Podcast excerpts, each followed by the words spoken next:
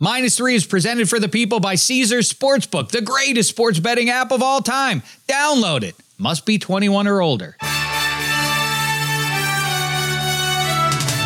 Minus three with Dave Dameshek. Hi and hello, sports fans. Welcome to a brand new episode of Minus Three, presented as ever by Omaha. Kevin Hench taking a break from the Hollywood picket lines. Eddie Spaghetti there in his usual spot behind the glass. As you can hear, I'm a little under the weather. On the mendo, ready to get even further right with the counsel of Kevin Hench and Eddie Spaghetti here on the world of sports here. So much to kibitz about. What's happening there, Hench? How are you? Oh man, first of all, I think it's hysterical that we've put ourselves on a pitch clock with a hard out on this. You know, we're going to do this in 46 minutes. That's it.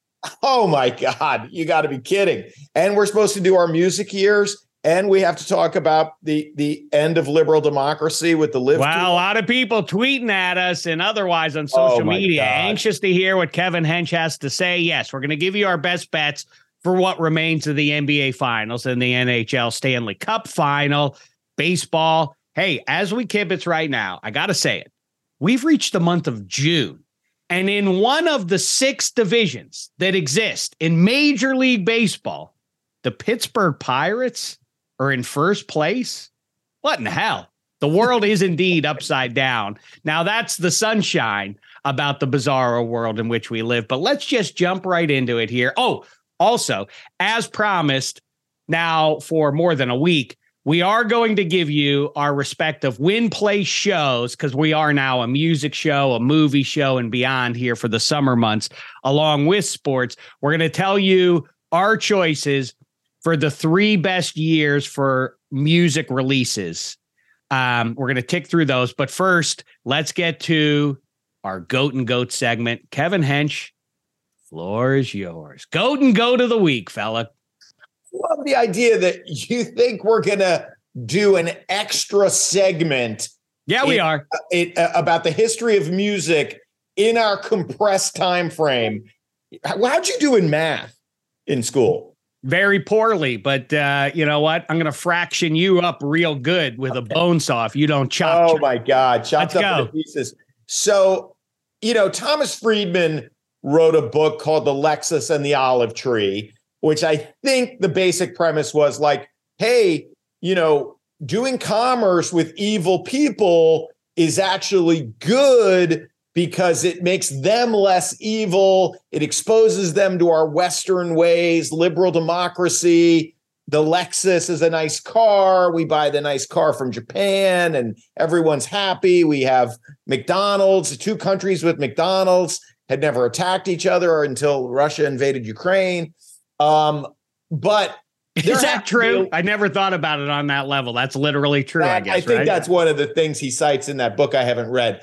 But the the um Grimace v. the Mayor McCheese. Look out! Like uh, you know, notorious anti-Semite Henry Ford and IBM had, could have said the same thing during the Holocaust.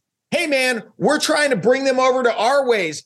Like, yeah, there's got to be a point you have to have a point, a, a line in the sand uh, around Saudi Arabia where you're like, yeah, you're not going to bring them over to your ways. Okay. Mo- Mohammed Bone Sawman is not going to come around to your Western ways. That's not going to happen. And so the fact that the PGA has now capitulated, um, you know, to to the the Saudi blood money and gone, hey, well, you know, let's get in business together. It, it's just so it's just so depressing. It's like it's like when LeBron tweeted, Hey, man, you guys got to educate yourself about China. It's like, no, we don't. They're a totalitarian state that doesn't believe in the free media, and they're shutting down the newspapers in Hong Kong. What more do we need to educate ourselves about, LeBron? Your jersey sales? How much money do you need? And that's, you know, and of course, that's what I ask these super rich golfers. How, how many yachts can you water ski behind? It's so depressing. Obviously, I guess I would say the PGA is my bad goat for capitulating. Uh, you know, didn't take very long either for all the the stands they made, invoking the 9/11 families, begging them not to do this. Oh well, there's an extra buck to be made. by splashing around in the blood money of Mohammed bin Salman. We'll, we'll instead of the Wanamaker trophy, it'll be the Khashoggi trophy made up of, of parts of Khashoggi's body. And and by the way, no, they won't do that. That would be too no, far. Nobody's okay. The document nobody can find is the U.S. military's plan to decapitate Iran. Well, who would benefit? Cui bono? Who would benefit from this military plan on how to decapitate Iran? Uh, oh, I know the Saudis. Meanwhile, they gave two billion dollars to Jared Kushner. Can we find that document? Can we? Someone find that document? Like it's so insane. Trump tweeting about what a great deal this this LIV deal is. It's like it's a horror. It is a horror that this is what the world has been reduced to, and that America, that that great beacon, you know, the the Gettysburg Address, that that that the form of government by the people will not perish from this earth. It's perishing. It is perishing. Western democracy is perishing. Mohammed bin Salman, Donald Trump, uh, Xi, all the enemies of democracy are prevailing, and this and these idiots at the PGA just no understanding that they're part of it now. That they are now part of this long, slow walk to Wigan Pier to totalitarianism. It's so grim. Uh, and and and for what? For more money? Not you're not to feed your family for more money. Oh. That's right. I think that's the part to me that if I can jump in here and people accuse you of when you say walking toward walking up Mount Pius to make your remarks here, and I'll join you in that uh, in that stroll up the hillside. Um, to me, I, the the the the line in in the sand, if you will, has always been when you know Major League Baseball players and the steroid scandal and all of that. For me, it was always more morally, for what it matters, what I think of other people's more. The morality of if you're a borderline major leaguer, if you're knocking around AAA and you're 28 years old and you can make generational wealth and set your family up by juicing a little bit for a couple of years of your life, then you should do it. I, that's justifiable. When Barry Bonds and Mark McGwire and Sammy Sosa are doing it to get a little more shine than they're already getting and to make a few more millions than they're already making. That's where it becomes more, you know, I don't want to, as they say, keep your hands out of other people's pockets and all of that. That money grab is, and that feels to me like what the PGA is doing here. Am I, I guess I'm naive or or ill-informed or or or just completely in the dark about what goes on here. Why did the PGA capitulate? What does the LIV tour have over the PGA that makes it like, wow, what were they supposed to do ultimately? They were well, kind of forced. I mean, I think what, like what does unlike, the PGA get out of this? You know, I mean, you're a little younger than I am, but I I remember that uh that WFL cover with Larry Csonka and Jim right. Um, was it Paul Warfield? I think was the third Dolphin. You know, and it was that like sounds right. Yes, that that like you're like okay, well, wow. If every team's three most recognizable players go to the WFL that's a problem for the NFL. But if if that's it, those three guys like they're they're and I think the that so many of the yes already rich players going to play on the LIV tour was just the writing on the wall for the PGA where it's like oh because the scumbags that play our sport are always going to go where the money is no matter what the morality is we're going to we're to be the Toledo Mud Hens we're just going to end up with a, triple a AAA version of golf because there are just very few moral people, frankly, who play professional golf. You know. So Sid Gilman's Chargers are rising and showing a different way, throwing the ball around over in the AFL in the mid 60s. And Joe Namath makes the scene and he um his star power um, transcends anybody's in the NFL. And so all these, and then Namath and company actually vanquish. I, I don't think the chronology of it is that the Jets had to beat the Colts to show that, okay, now this is a valid alternative there. It's really just the rise in the star power in the other side. And that's basically the equivalent. Cause it seems to me, I guess I'm a dummy. I, I feel like well, you still have the majors, you still have what what matters. Why would the PGA have to bend over for the LIV tour. I, I mean, the, nobody's there's no indication those guys all still Brooks, uh, Koepka on down all want to be in the majors. So I, I guess I just don't understand what the PGA, um, why it needed to make this partnership. I because guess you I, have to bend over to pick up a blood spattered dollar bill. That's Mm. it's this is a dollar on the ground. Like it's disgusting. It's it's so it's so horrible and just another another indication of you know Nietzsche's point that there is there is no good and evil. There's there's only power. You know, I like to think there's there's objectively evil things. I think the Holocaust was evil. You know, I, I may I'm I guess I'm a left wing radical. Like it's it's just horrible. It's funny. I guess Islamo fascists and Christo fascists actually have a lot in common. It's right in the name. Uh, like, yeah, we're not, we're just not fans of democracy. And so the biggest enemy of democracy, obviously, is tweeting out how happy he is with the with the LIV tour uh, swallowing the PGA tour. Um, it's just, you know, go, oh, it's just, it's so Well, here's what I'll if it makes you feel any better, and I suspect it won't. It is the the now ancient reference that I always make uh, that the the alien versus predator tagline: "Whoever wins, we lose." Um, but more recently, and you know, you are not allowed on social media apparently today if you have not compared this to what we just saw in Succession and every point you just made about there's only power. That that's right. There was if it met, there's no one on the PGA tour this side of I guess Rory McIlroy who you're supposed to be rooting for anyway. I mean Jay Monahan and everybody else has proven themselves to be just as greedy and grimy as uh, as the other side, right? I remember like uh, I don't remember this the 70s or 80s. I don't remember, but there was a golfer named Mac O'Grady. Hmm. Does that name? Yeah, that rings a guy, bell. right? And he was like, you know, kind of a marginal player, but he was sort of an oddball and he was kind of shunned on the tour, I think.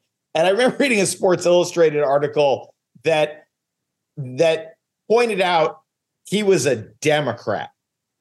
And that was unheard of. It was unheard of on the PGA Tour to be in a locker room. Like it was, you know, you're a Maoist. It was insane. I was like, wow, is this work? Is it so rare? Is the is the singular groupthink so total at those clubs in those locker rooms that it's worth mentioning this guy's voter registration in a Sports Illustrated article because it's so monolithic like that that they're all you know it it is it is succession you know it's like they all see the world the exact same way it is you know I, I i was able to piece it together when i was growing up watching golf on tv versus any other sporting event or really anything else on tv i was able to piece together who the audience was who the demographic was for the pga tour. It was all cadillac ads. I you never saw cadillac ads any other time except when you were watching a, a golf major. Investment companies and life insurance companies. That's that's the demographic. I guess they're leaning into that. I guess that's who, you know, who plays high end golf, that's who belongs to all the exclusive country clubs and everything else. Um as usual, the uh, the populists who are in full support of this, I'm not sure exactly what the angle, what the benefit is uh, uh, on that side of things, but owning the libtards yeah, yeah, I guess Oh, that's uh. I guess that's the angle there. Um, all right, so that's your bad goat. That's a, that's not your good goat of the week. that's, your the, bad goat. the bad goat of goats you know that hopefully we won't get anything worse this year um and then my good goat uh we'll we'll we'll switch to an actual sport instead of a game um Ha ha! Hench Hey, wins in the end. Take that, golf. You're not a sport in his book. Have you uh you know, I'm in an American league only, a rotisserie league. So I'm pretty up to date on how everyone's doing in the American League. Mhm. It wasn't until I was checking a box score involving one of my guys playing the Marlins that I saw Luis Arraez is hitting 399 for the Marlins in June. Like if he goes one, if he gets a hit in, in one of his next two at bats, he's going to be hitting 400 in June. And because he plays for the Miami Marlins, uh, nobody, you know, that no one's talking about this. It's completely insane. And then I was like, wait a minute. like Luis Arraez, like he won the batting title for the Twins last year. Like when a guy has value, like obviously Luis Arraez does, he's defending batting champ of the American League. He's hitting almost 400 now in the National League. How did this guy switch teams from one team with no money to another team with no money? Like, I mean, like, so then I look it up.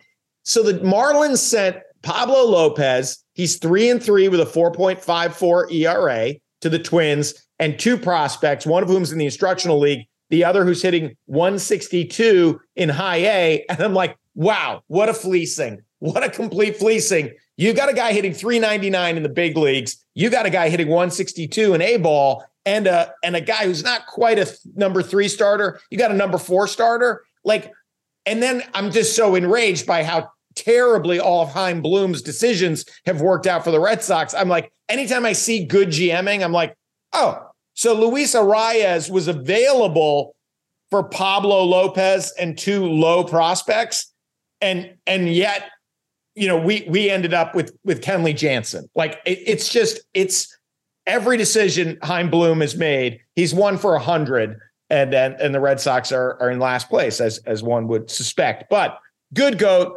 Luis Arraez, who again he could hit 400 and nobody would know it's the Miami Marlins and uh, and and all the uh, sports affiliates are selling the rights to baseball or or giving the rights to baseball back to baseball. No thanks.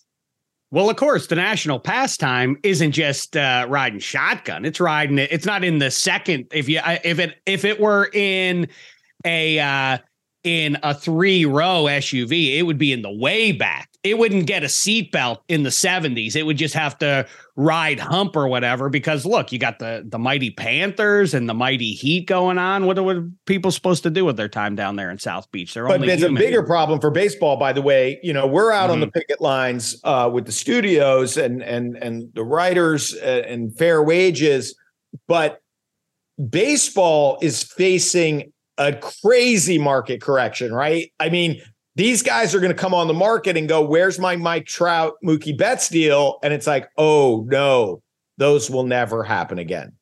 Those will just never like. There's no money. Nobody you know, watches. Nobody watches baseball. It's very strange, and I have been once again seduced by when you have an a, a borderline, or for me, a, a borderline relevant baseball team there is something so engaging about that because it's on every day. And in fact, it feels like, you know, the week, the six days you wait between NFL games is, you know, it, it is an eternity.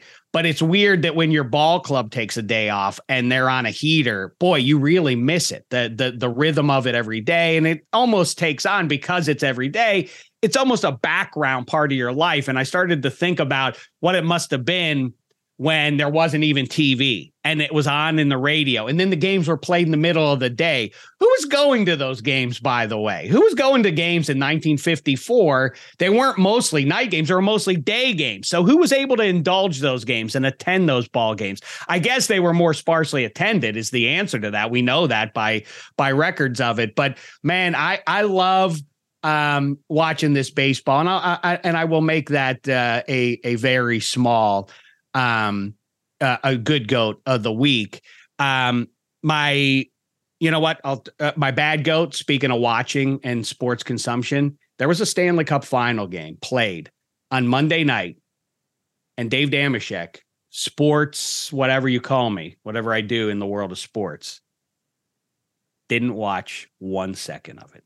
Not not not out of principle, not not out of will, I was busy watching baseball. I was watching the NL Central. I was watching the Pirates and the Athletics and flipping back to the Brewers and Red Legs to see if the Buckos could take over first place, which I know, I know they're not going to hold on to. I have no pie in the sky dreams about what they're doing. I just uh, got that uh, just got that under my uh, skin now, and I'm watching that instead of the Stanley Cup final because, as I've said before, and I'll say again, I don't care if the Knights or Panthers um, have have their name scratched into the cup that bears the names Lemieux and Orr and uh, and Canadiens, and and now it's going to have etched into it Golden Knights and the word Vegas. I mean, no, I just don't. I was care. watching the uh, Golden Knights pregame before Game One. You know the the medieval times show they put on, and I'm just like, I'm just thinking about Toe Blake and Clarence Campbell like rolling over in their graves. Like what? I what agree. Happened? Are we some?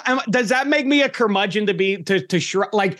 That's the big like rationalization that people like Sal has been to Knights games. Spaghetti, I don't know if you've been to Knights games, but you're like, it's a great environment because uh, that's what people always talk about with the Knights that validates their existence in the NHL. Like, oh, you shouldn't say until you go to one of their games because they, they put on a show there. Like, what does that have to do with any? I don't know what that means. Whether so what? So it's it, there's a lot of foot traffic I, in tourist heavy Vegas, and a lot of people go to the games and they put on a yes, medieval times yes, show. Like, yes, all right, yes, we should be happy people want to go to Vegas Knights games. We should be happy that a new team, a new ex- expansion franchise is successful. I don't know how many times I have to go over the same exact thing. Like, do you want them to fail and then become the MLB 2.0?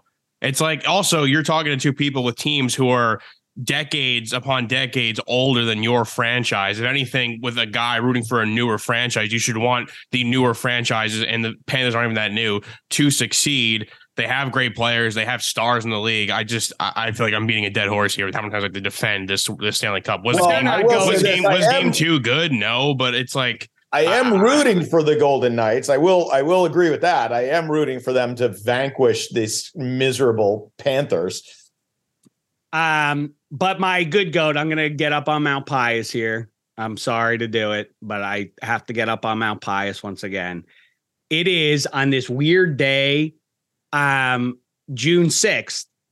Keep in mind 44, what happened in in uh, mid-century, 20th century. I encourage you if you can spare a moment. I hate when people get all preachy about this. I have I, I'm, I'm believe me, as I always say, I'm just a guy. I'm no man.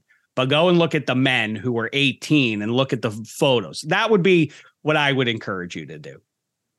Find when America was anti-fascist, when we find photographs, when we find, killed fascists, June 6, 1944. But specifically, there are many images you can find online of the guys that were in those boats that you saw in Saving Private Ryan, the the the Spielberg picture. You've seen but look at the actual cats who are in those things, throwing up on themselves, writing goodbye notes to their families as the sea bounced them around and it was it was so violent the the trip through the night that they were really they were all seasick and they were all you know throwing up on each other and, and petrified and kn- know that there was 50-50 chance that they were going to survive it and all.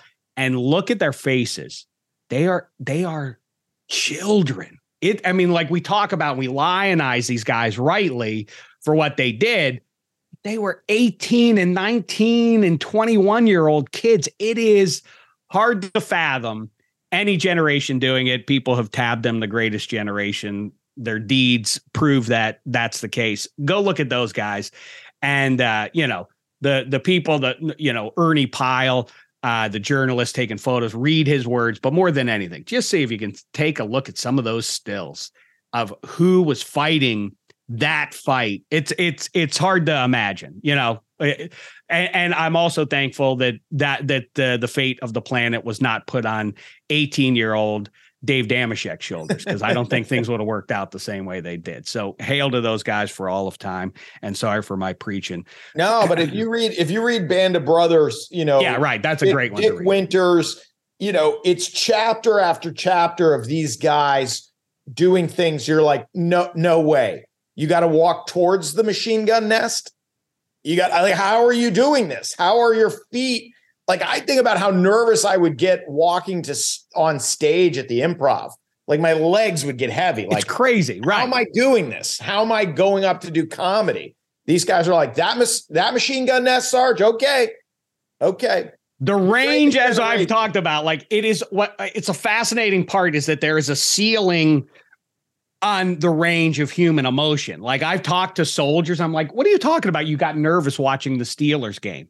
How could you be nervous? You people have shot at you. What do you mean you got nervous? Like they it is a it is a weird element of uh, of human emotion that it's like yeah i got nervous I, like i really wanted uh, big ben to to score in the final two minutes there like yeah but also did that re- does that really compare in the moment with what you you personally have been through i, I that's another one that's hard for me to make sense of but anyway, shout out to uh to I mean to the very few of those people who still walk the planet Earth or still around the planet Earth. Um and uh and Eddie Spaghetti, take it away so we can get to some music talk here. Uh, my good goat. Um, I'm going to go with baseball. Uh, I went to Yankees Dodgers Friday, missed uh, the two better games uh, Saturday and Sunday. Saturday, Aaron Judge, he gets my good goat. Not only a force with the bat and obviously in the AL MVP talks again, but his glove, super almost, I don't know if he's underrated in right field, but really one of the best. Actually, spoiler if you haven't listened to the new AO yet, I am sorry for the listeners, but Sal probably could have a good conversation about if Aaron Judge is pretty much up there now with like the best defensive uh, right fielders in Yankees history. And um, the his play he made, catching it, breaking the wall in Dodger Stadium was just awesome. Uh, so he gets my good goat, and my streak of seeing the Yankees lose in person continues. Um, and then my bad Good also deals with the Yankees, and I understand why they made both of these moves. I'm not saying the Yankees need these guys back to succeed, but it's very funny when they released both Gary Sanchez and Aaron Hicks. And if you look at their stats, Gary Sanchez in uh, seven games with the Padres has three home runs, and the pitching staff, including Blake Snell, credits him to like playing better because of Gary Sanchez behind the plate, and they trust him. Um, and then Aaron Hicks, who's had his you know fair share of uh, of problems with the Yankees, but I do think with his case, he's coming back from a wrist injury. I think he may actually be fully healthy now. Uh, and Hench before talking about high batting average, only in four games, eleven plate appearances for the uh, for the Orioles he's batting 455. Like he has five hits and 11 at bats. It's pretty crazy. And I wouldn't be shocked if he actually has a pretty good season with them. So, um, Yankees let those two guys go who are helping out other teams. They could use them in this uh, race for the AL East. The Yankees are, I believe, like six games back right now. So that would have helped. So uh, I guess they get my bad goat as well. Hey, uh, before we jump into the music talk, that was good. Uh, speaking of uh, of um, you know, high end players. You know, I know there's been a lot of celebration of Jokic, but now the buzz has begun that he's a top 10 center all time.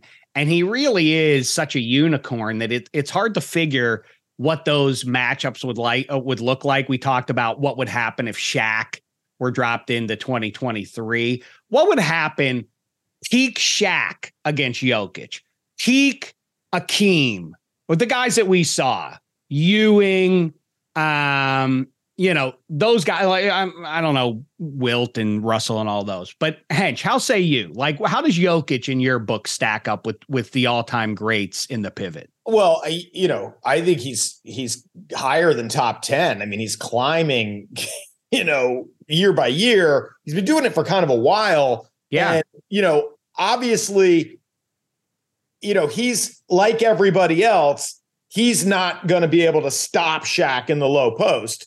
Newsflash, nobody else did either. Like right. Shaq got the ball on the low block, that was that. But I don't, you know, I don't think, I mean, even like Olajuwon, probably, you know, Bill Russell and Olajuwon probably the best defensively. Jokic, I mean, as he showed in game one and two, the different ways he can beat you, like his, you know, nobody stops Jokic either. You know, I mean, it's interesting that the Nuggets win game one and win game and lose game two because when Jokic was dominating without shooting, you're like, oh, this is the best formula for victory. I think really for any superstar, when you're dominating without shooting and everyone else is scoring as a result of your dominance, that's the best formula for success. When Jokic has when Jokic takes 28 shots, uh, you know, still shoots a good percentage but the team loses. Um, so I, but you know, none of the guys. Chamberlain became a very good passer at the end of his career. Um, Kareem was an underrated passer, but nobody.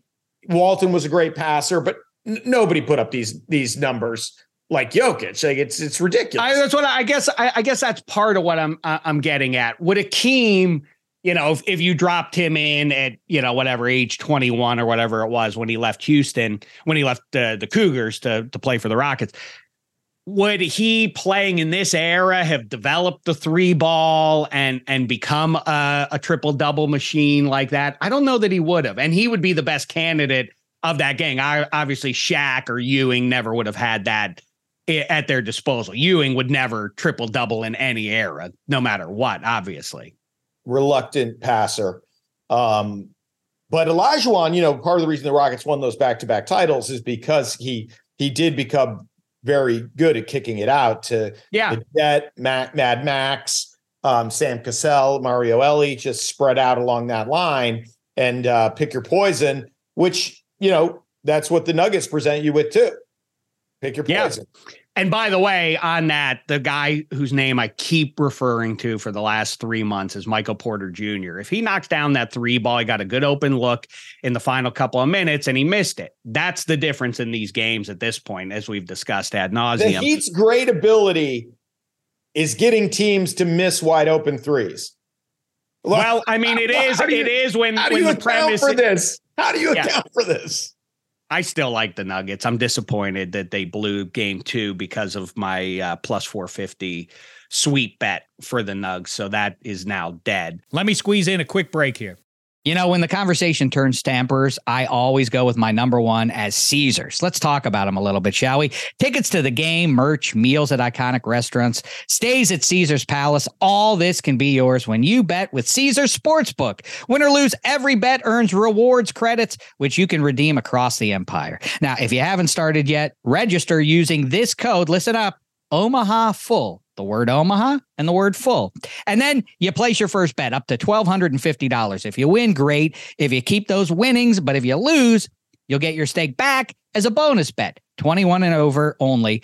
Offer valid and must be physically present in Arizona, Colorado, Illinois, Indiana, Iowa, Kansas, Louisiana, Massachusetts, Maryland, Michigan, New Jersey, New York, Ohio, Pennsylvania, Tennessee, Virginia, West Virginia, and Wyoming. New users and first $10 plus wager only. Must register with eligible promo code. Bet amount of qualifying wager. Returned only if wager is settled as a loss. Maximum bonus bet $1,250. Bonus bet expires 14 days after receipt.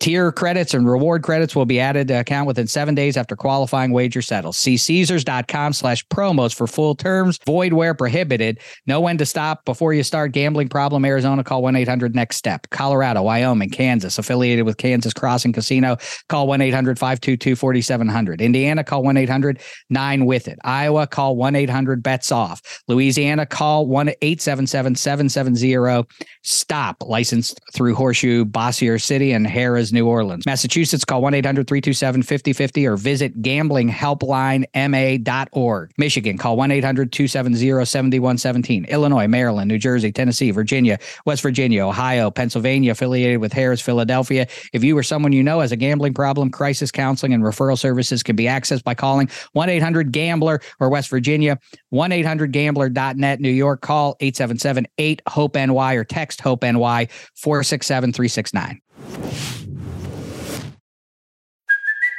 Hey, it's Kaley Cuoco for Priceline. Ready to go to your happy place for a happy price? Well, why didn't you say so? Just download the Priceline app right now and save up to 60% on hotels. So, whether it's Cousin Kevin's Kazoo concert in Kansas City, go Kevin, or Becky's Bachelorette Bash in Bermuda, you never have to miss a trip ever again. So, download the Priceline app today. Your savings are waiting.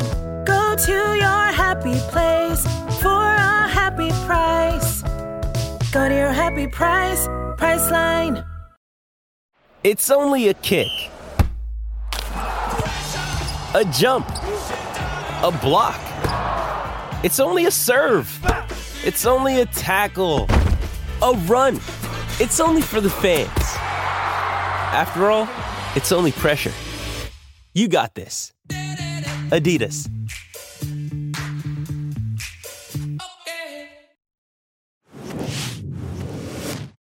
As promised, let's get to it here, fellas. I know you're both excited about this. We're going to win, play, show it.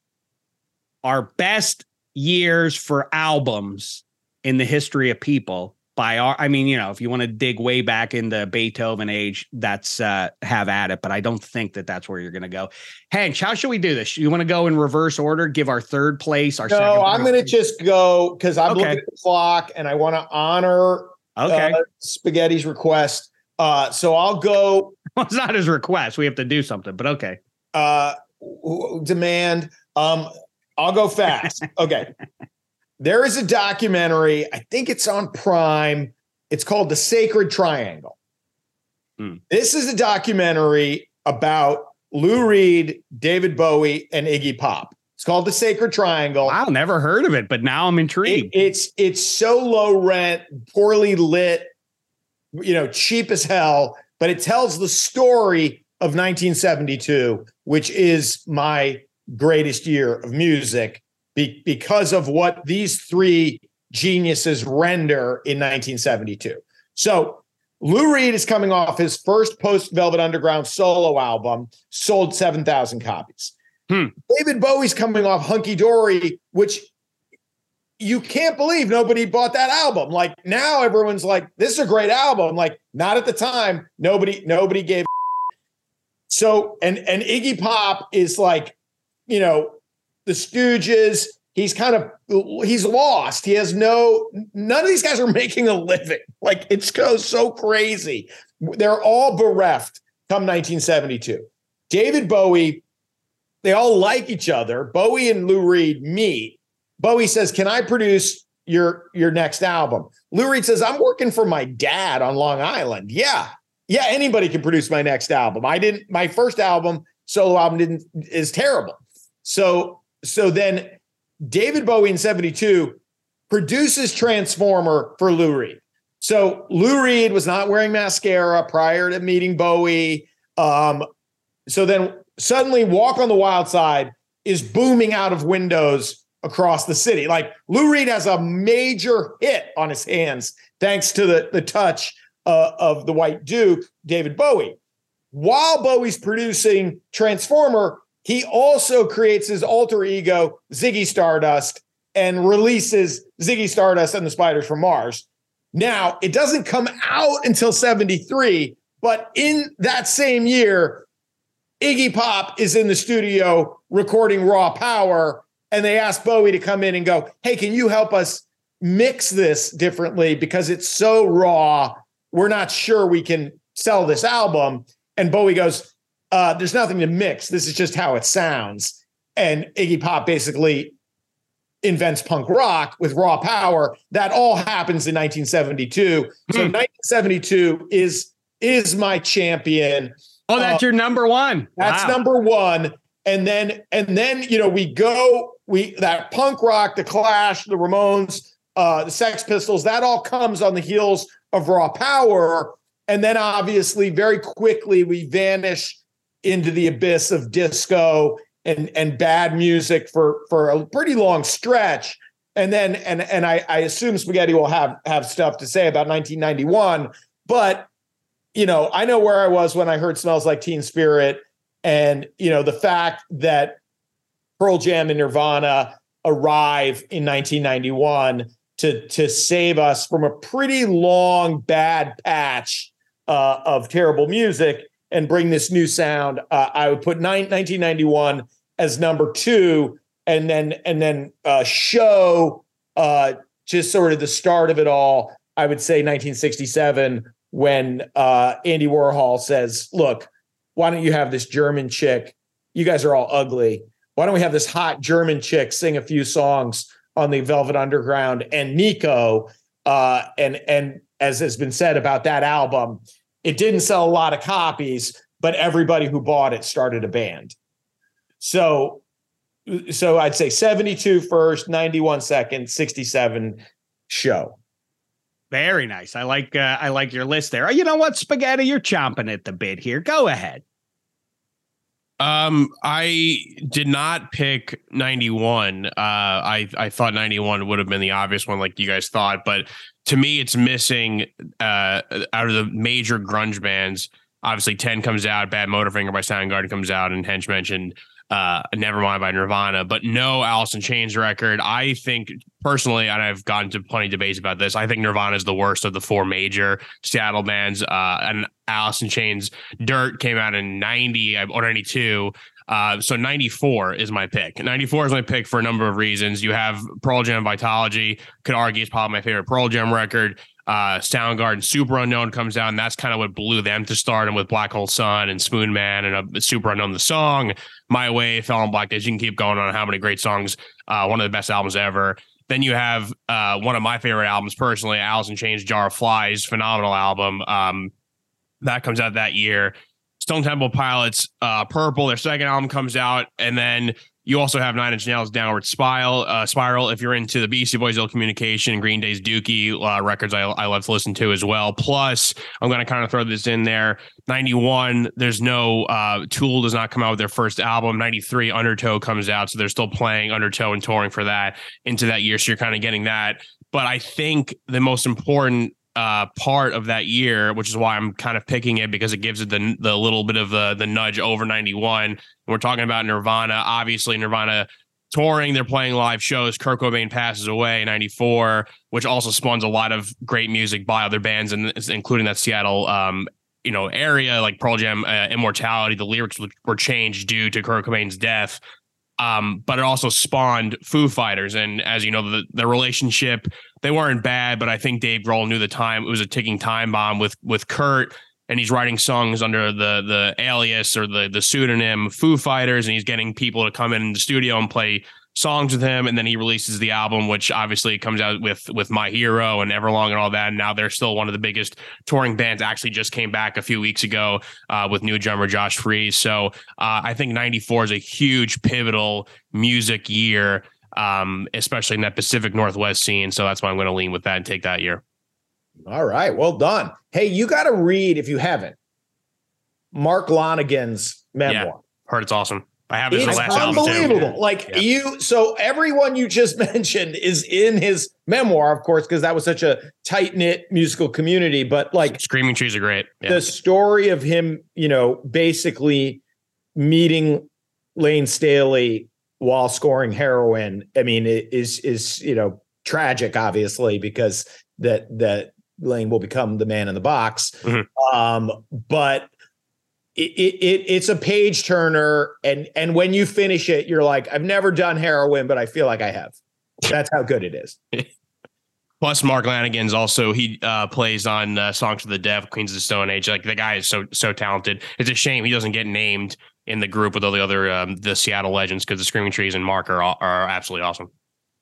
All right all right, my turn now. And I, I swear, as we speak, I am still debating my third place, which means it uh, it is not as important as the top two spot. My number one year for music albums is 1997. I have declared my all time favorite album now to have come out that year. OK Computer by Radiohead. That's very close to my number one, might be my number one. Also, the year that perfect from now on by built to spill aka Doug Martsch if um if okay computer isn't my number one then perfect from now on is. I'm setting aside the obvious classics some of the beatles great records and everything else the ones that we collectively agree belong on the short list of of best single albums ever. These are i think although spaghetti said to me that it's now understood universally that OK Computer, everybody signs off on that one as being one of the rare great albums, right?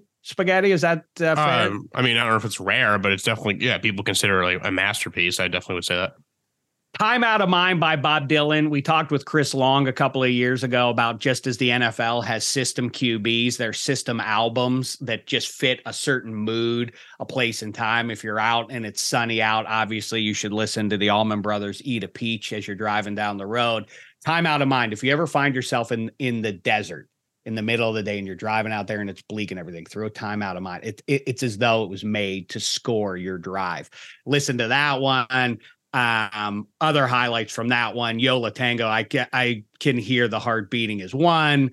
Um, comes out that year, and the best Modest Mouse record, Lonesome Crowded West, comes out um, that year. So that's my all-time greatest year in music to me. Oh, In It for the Money by Supergrass also comes out that year. Um, Ween's The Mollusk uh, oh, and Brighten the Corners. How could I forget my favorite pavement record? So this is an overwhelming winner for me for my personal music taste. The next one, 1975. This one has a more global vibe. I'm uh, I'm opening myself up to seminal records here. Blood on the Tracks by Dylan. My favorite Zeppelin record, Physical Graffiti, comes out in 1975. Weird thing about that one, it was recorded in 1970. I need to know the story of what took so long for it to get out. One of these nights by the Eagles, Born to Run by Springsteen, Wish You Were Here by Pink Floyd, um, Sabotage by Sabbath, um, so on and so forth. Uh, Blues for Allah comes out by the Dead that year. And uh, so I think uh, a pretty strong choice there. And then I'm all back and forth. I wanted to honor the 80s somehow and uh, acknowledge its importance. I think 1989, or I'm sorry, 1987. I was going back and forth between 87 and 89. I'm going to go 87 because U2's best, they've gotten a lot of pushback this millennium, but by the end of the 20th century, I think we all kind of recognize that U2 was the rock band as we wrapped up that century. REM and U2 were probably the two most prominent at that time with the with all due respect to spaghetti's grunge. I mean, overarching sort of um, the soundtrack of the last 20 years, I felt like was uh, was U2 and REM. So Joshua Tree in 87. That's their best record by far and away. One of the one of the better records you'll ever hear, in fact, top to bottom. So that gets a shout out. The the big paradigm shift away from hair bands and into grunge and that post-punk kind of sound appetite for destruction is monumental in that regard. If you were around, Spaghetti, you didn't walk the planet Earth back then. But Hench, you recall when Guns N' Roses broke, it was kind of like, is it when if you sat down and listened to it, you could hear that there was a distinct difference between, say, Poison or that other garbage that was uh, that was that was filling our ears for the better part of a decade. This was a break from that. Um, slash on down uh, a great band, uh, Appetite, or a great uh, record, Appetite for Destruction. Um, Document comes out, my personal favorite right now, REM record, and uh, Sister by Sonic Youth comes out that year. Um, and Bad comes out. Kick by INXS also played a role in my uh, in my young life. I remember listening to that one quite a bit. Doesn't hold up as well for me as uh, as I'd like it to. Um, but a uh, an important record for young Dave Dameshek. So there you have my top three. Oh, and White. Snake too. All right, Hank. Uh, before you get out of here, what did, what did you think? What did we think everybody's lists there? Great. You know, the, the, I mean, it's obviously Spotify makes everything so easy now, but like, you know, you're going to work out, throw 1997. Uh, you know, just throw, you just, just search 1997, and then you can have your 1997 uh, workout or your 1994 workout or your 1972 workout. Uh, the important thing is workout. Come on, guys, let's go. We're yes, we're, we're amen. Yes, um, yes, that was great uh, and and very detailed and and exciting, um, and a lot of good memories uh, for me. It, nothing shocking comes out in 88 but jane's addiction arrives in 87 so that's another nod to to 87 um my so real quick. Wait, 87. I, I am listening. Yeah, I, I'm I'm sorry. I'm trying to read through the massive list there, and so I'm leaving shout outs out for once. Yeah, the Uplift Mofo Party Plan uh, by uh, the Chili Peppers comes out. The Lonesome Jubilee, believe it or not. Listen, I ended up going to Indiana and Mellencamp. I didn't like him when that record came out, but by the time I went to college, I came to understand what it was to be a Hoosier. He was the soundtrack for uh, for small towns all over Indiana, including Bloomington. So yes, a shout out to that one too.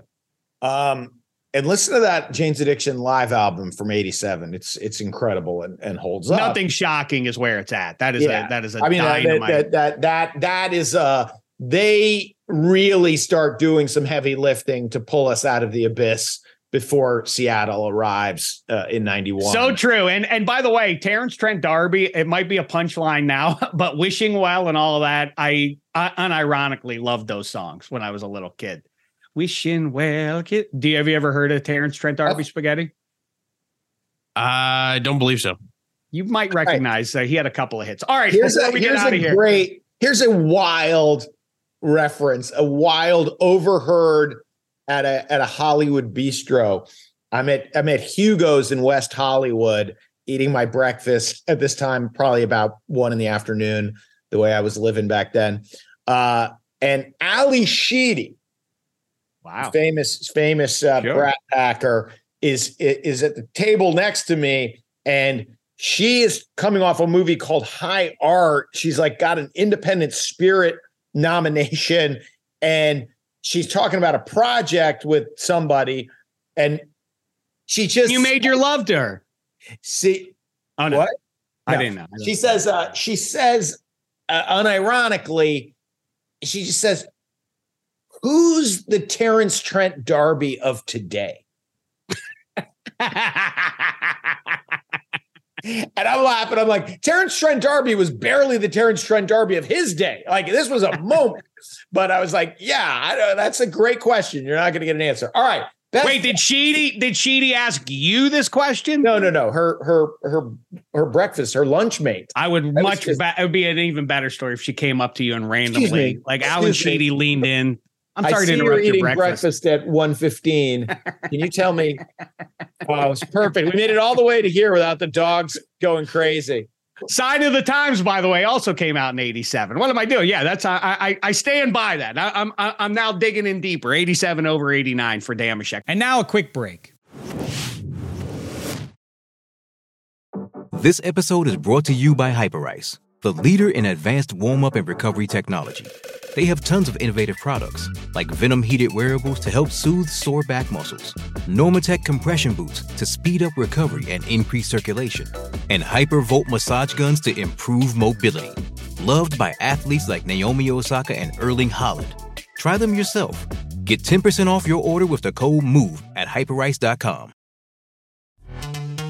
This episode is brought to you by Pepsi Wild Cherry. Pepsi Wild Cherry is bursting with delicious cherry flavor and a sweet, crisp taste that gives you more to go wild for.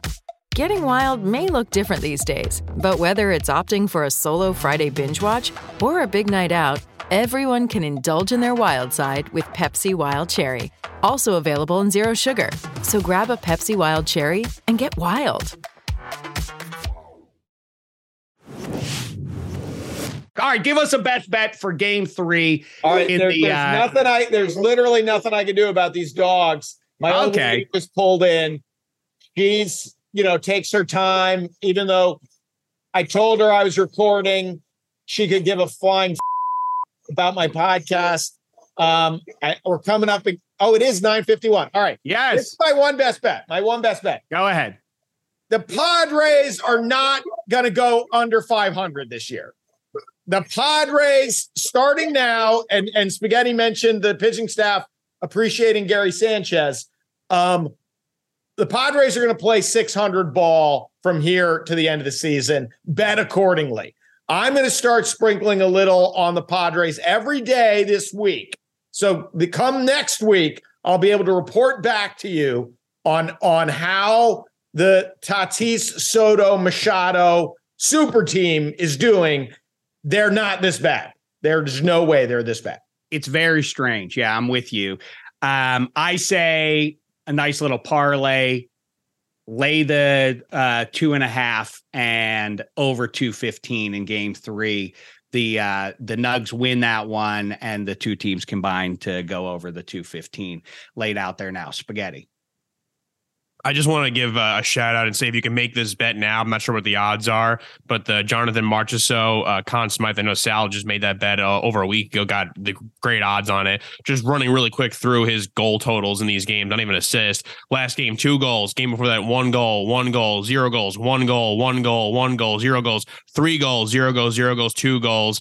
Uh, and that goes back to the beginning of the Edmonton series. The guy's been absolutely on fire and scoring multiple goals in a game, and that's how you win playoff hockey when your secondary besides you know your Eichels and your Stones uh, put up goals like that. Marchessault is having a, a, phenomenal playoffs, and he definitely should be in consideration. So bet on him if you could.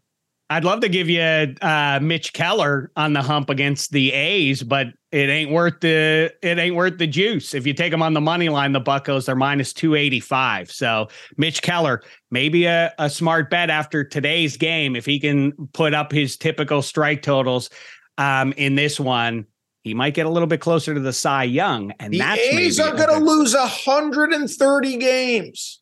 They literally the, they walked the Pirates into first place. They loaded the bases uh, on walks and then walked in the go ahead run. Then they tied the Athletics tied it, and then the Buckos ended up winning it. I don't care because the A's count as a professional baseball team. Um, and the Bucks are in first place. So take that, sports world. All right, great stuff, Hench. Good paced up show there. Uh, back to the picket lines. Keep on fighting the good fight. Eddie Spaghetti, I'll talk to you on Extra Points. Speaking of which, make sure you're listening to all the great shows on the Extra Points Network. And until a little later in the week with Spaghetti and a, uh, a guest for you. Thanks so much, sports fans. It's been a thin slice of heaven.